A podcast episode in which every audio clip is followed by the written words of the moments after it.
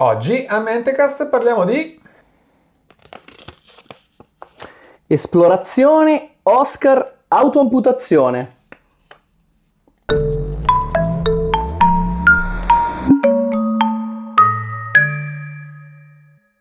Allora, anche stavolta ti vedo molto impreparato.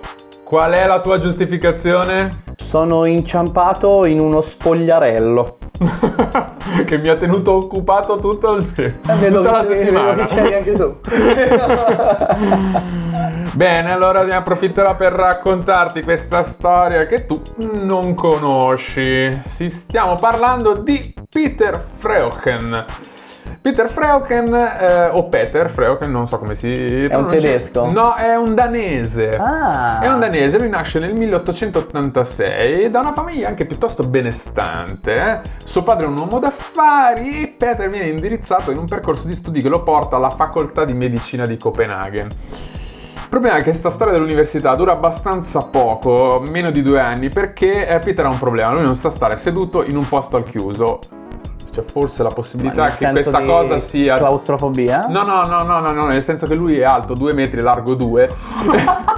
Ah, è gigante! Ha un fisico da sollevatore di autobus e vorrei imparare la medicina. E c'ha la passione per le attività fuori, l'esplorazione, queste cose qua. E infatti lui cosa fa? Si arruola in una spedizione per la Groenlandia, dove ricopre il ruolo di assistente meteorologo. Okay. E, stiamo parlando del 1800, alla fine del 1800, inizio del 900. Ok, mi piace.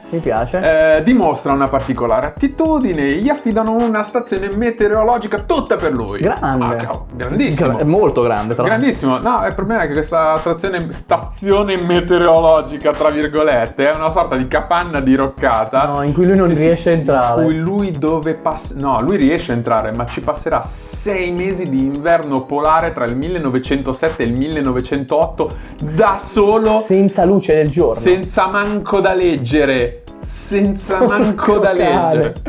Ammazzatelo. Non gliene frega niente, lui è contentissimo. Ma come? Tornato in Danimarca riprende gli studi, comincia anche una collaborazione come corrispondente per il giornale Politiken, che è un giornale danese, che durerà tra l'altro gran parte della sua vita, ma soprattutto conosce Knud Rasmussen. Questa puntata può finire qua per quanto aspetta perché io non so manco nel vivo dell'argomento adesso. Knud il nostro Rasmussen è un giovane esploratore con un'inspiegabile voglia di stabilire una base in Groenlandia. E Peter, è il sogno di Peter. Peter chiaramente ci si butta a pesce proprio. Nel 1910 infatti fondano il trading post di Thule, di cui tra l'altro Peter diventa il gestore, ma non ha intenzione di star seduto al calduccio a fare la contabilità del trading post lui. No. Cosa gliene frega? Ne approfitta per esplorare la Groenlandia, dove non c'è niente. E invece no, si applica in un lavoro di naturalista, studiando la fauna e la flora, collezionando dei campioni da mandare ai musei, ma soprattutto fa un lavoro di antropologo vero, perché impara la lingua degli Inuit e ne studia da vicino la cultura. È un figo, È un fichissimo. Forse lo studia un po' troppo da vicino, perché finisce per sposare una ragazza Inuit e farci dei figli.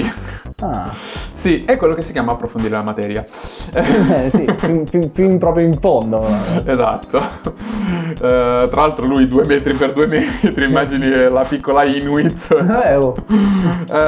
I missionari cristiani, tra l'altro presenti in Groenlandia, non vedono di buon occhio questa unione con gli Inuit locali. Ma a Peter non sembra preoccuparsene più di tanto, anzi scrive ad un amico: sono odiato dai missionari e amato dagli eschimesi, non posso chiedere di meglio. Lo capisco perfettamente. Nel 1912 Peter e il suo amico Knud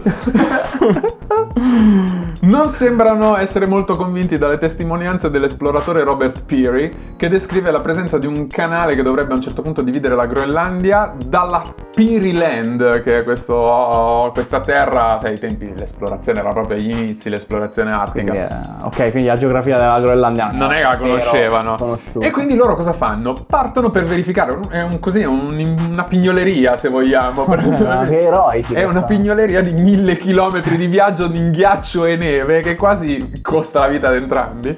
È giusto per scoprire che in effetti il canale non c'è. Ngula a Piri. Knula. Esatto. Esattamente. Mentre muore la moglie. No. Sì, sì, muore la moglie a causa tra l'altro dell'influenza spagnola e i missionari del luogo non gliela vogliono, non gli vogliono fare la funzione, e quindi lui davvero se la deve seppellire da sola. Ma che stronzi. Esattamente, proprio loro stronzi, proprio loro. Si può dire? Fanno altre spedizioni. Tanto ormai il canale è vietato ai minori.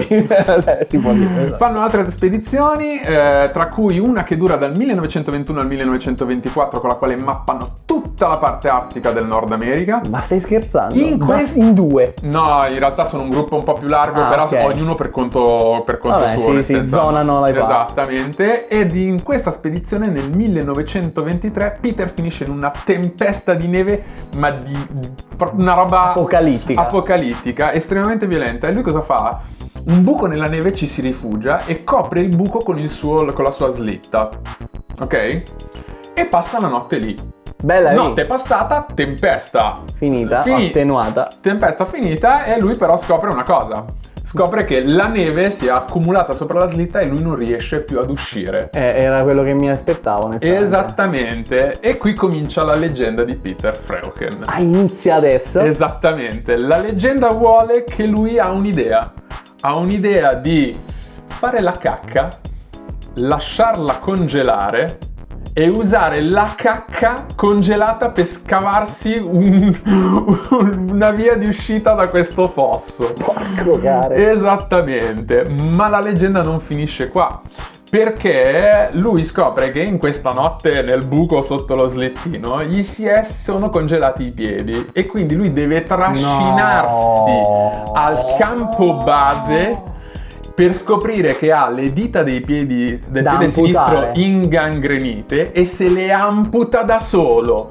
con una tenaglia e un martello. Ma stai scherzando? No, tra l'altro lui nella sua autobiografia dice anche forse ci si può abituare ad amputarsi le dita dei piedi, ma non avevo abbastanza dita per fare pratica. Spiritoso proprio, cioè, tipico humor danese.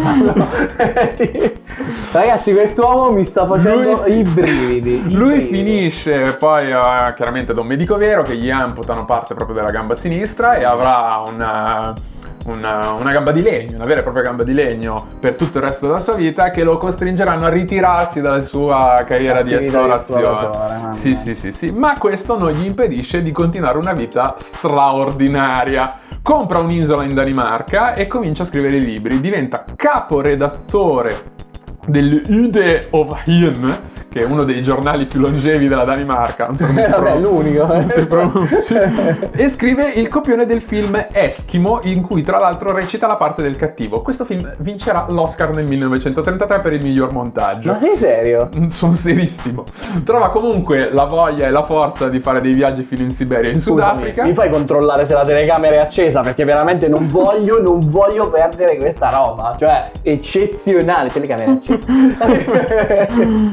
Vai. Durante la seconda guerra mondiale, perché a un certo punto arriva la seconda guerra mondiale, lui è parte attiva della resistenza danese, nasconde dei rifugiati, ma soprattutto, forte del suo essere 2 metri per 2, va in giro dicendo di essere ebreo.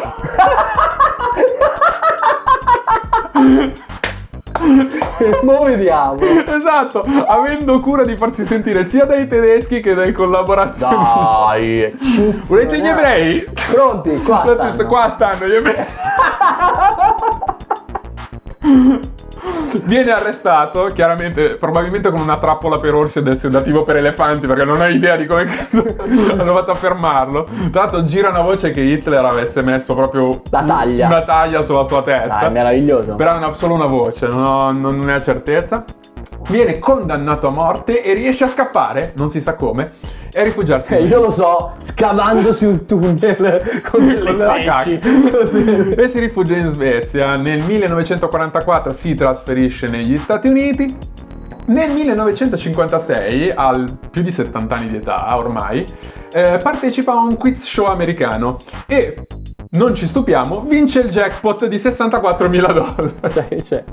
Perché è un quiz show, tra l'altro, in cui gli fanno delle domande di meteorologia, una cosa del genere, tipo naturalistico. C'è il ragazzo fortunato. Ma c'è il video su YouTube, si trova. Dunque nel 1957, l'anno dopo, Lowell Thomas, che è un famoso documentarista americano, gli propone di partire con una troupe per girare una serie di documentari sull'Antartide, perché lui è esperto e quindi viene chiamato a questa cosa qua. Lui non ci pensa manco mezza volta, accetta immediatamente. Che me ne frega! E muore di un attacco cardiaco ad Anchorage in Alaska, che è dove c'è l'aeroporto. Non in Antartide, nell'Artico. Salendo sulle scalette dell'aereo che l'avrebbero portato sui luoghi delle riprese. Le sue ceneri vengono sparse intorno alla base di Thule in Groenlandia. 6 kg di ceneri, tipo una roba. Sono altri due o tre dettagli interessanti, nel senso, ho ritrovato solo da una parte che lui era anche presidente della federazione danese di box, ma questa è solo una fonte che lo cita. Vabbè. In un'autobiografia lui stesso si definisce The Wanderer Viking. E poi un'altra leggenda vuole che abbia ucciso un orso bianco a mani nude, e la pelle di quell'orso è la pelle che lui veste in una delle sue fotografie più famose. Va bene, da controllare. Non è credibile perché rovinare una bella storia con la verità. Esattamente. Comunque è veramente un personaggio che mi ha lasciato a bocca aperta. Sì. Sono felice anche di essere stato allo spogliarello. Così mi sono stupito 2 volte. No, grazie Peter, grazie Adrian, grazie anche Ursulo che è qua e ci ricorda che se volete sopravvivere al gelo dell'Artide e alle tempeste di neve più inenarrabili della storia, l'unica cosa che dovete fare è mettere i likes e anche subscribe, cioè sarebbe iscriviti al canale, metti ste campanelle, o forse oggi si chiama abbonati, non seguo più. Non lo so. In ogni caso ci servirà molte condivisioni per sopravvivere. I commenti, diteci se conoscevate anche voi Knud Rasmussen. O che cosa avreste fatto per liberarvi dalla neve? Io lo so. Morire. Mi sarei arreso immediatamente al fato, dicendo almeno nessuno deve sbattersi a scavare una tomba, perché l'ho fatto da solo. In ogni caso condivideteci su Facebook, Instagram, Twitter, dove cavolo vi pare, guardate le cose, mettete like, commentate, condividete sempre tutto. Ricordatevi, siamo anche in forma di podcast. Il podcast è importante, cioè soltanto audio, ci potete ascoltare su iTunes, ci potete ascoltare su Spotify, grazie, e anche SoundCloud, perché no. Quando invece vi serviranno questi bei faccioni, YouTube è la soluzione. Fonti! Allora, le fonti come sempre molteplici, ce ne sono tantissime in descrizione perché è una storia ben documentata. Peter! Esatto, citerò The Arctic Journal, Peter Freuchen Beard, che è un bel PDF dell'Arctic Journal, Arctic Relations, Peter Freuchen, The Colonial Adventurer and His Legacy, e poi The New Yorker, An Irving Penn Portrait of the Coldest Days of Winter. Ricordatevi che le fonti sono sempre in descrizione, più di quelle che dice lui. Molte di più. Anche per evitare che ci metta 3 ore solo ad elencarle. Esattamente. E la puntata finisce? Si è finita. Non si dice così. Basta puttana. Basta. Ramaphonen.